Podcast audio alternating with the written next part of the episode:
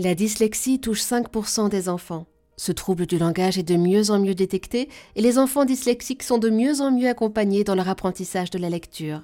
Pour en parler, pour nous conseiller, avec nous Camille Zeglin, orthophoniste, co-autrice avec Sandrine Catalan-Massé de 50 clés pour aider un enfant dyslexique, paru aux éditions Erol. Bonjour Camille. Bonjour Eva. Expliquez-nous qu'est-ce que la dyslexie? Alors la dyslexie, donc c'est un trouble euh, d'origine neurodéveloppementale du, des apprentissages du langage écrit, donc qui va se caractériser par des difficultés de lecture, une lenteur et certains signes euh, particuliers.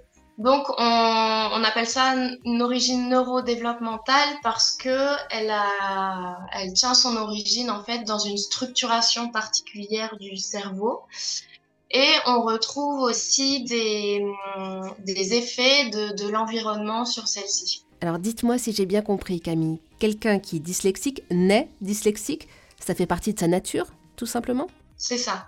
C'est pas une maladie, on ne va pas en guérir, mais c'est vraiment un trouble avec lequel il va falloir apprendre à vivre et dont on peut atténuer les symptômes. Il faut plutôt voir ça comme ça. Et justement, à propos de symptômes, quels sont-ils? Alors vraiment, les signaux très caractéristiques, ce sont donc les confusions de lettres, donc ça peut être des confusions au niveau visuel, donc des lettres qui se ressemblent très fort, comme un F avec un T, ou alors des confusions de lettres au niveau sonore, donc comme le P avec un B.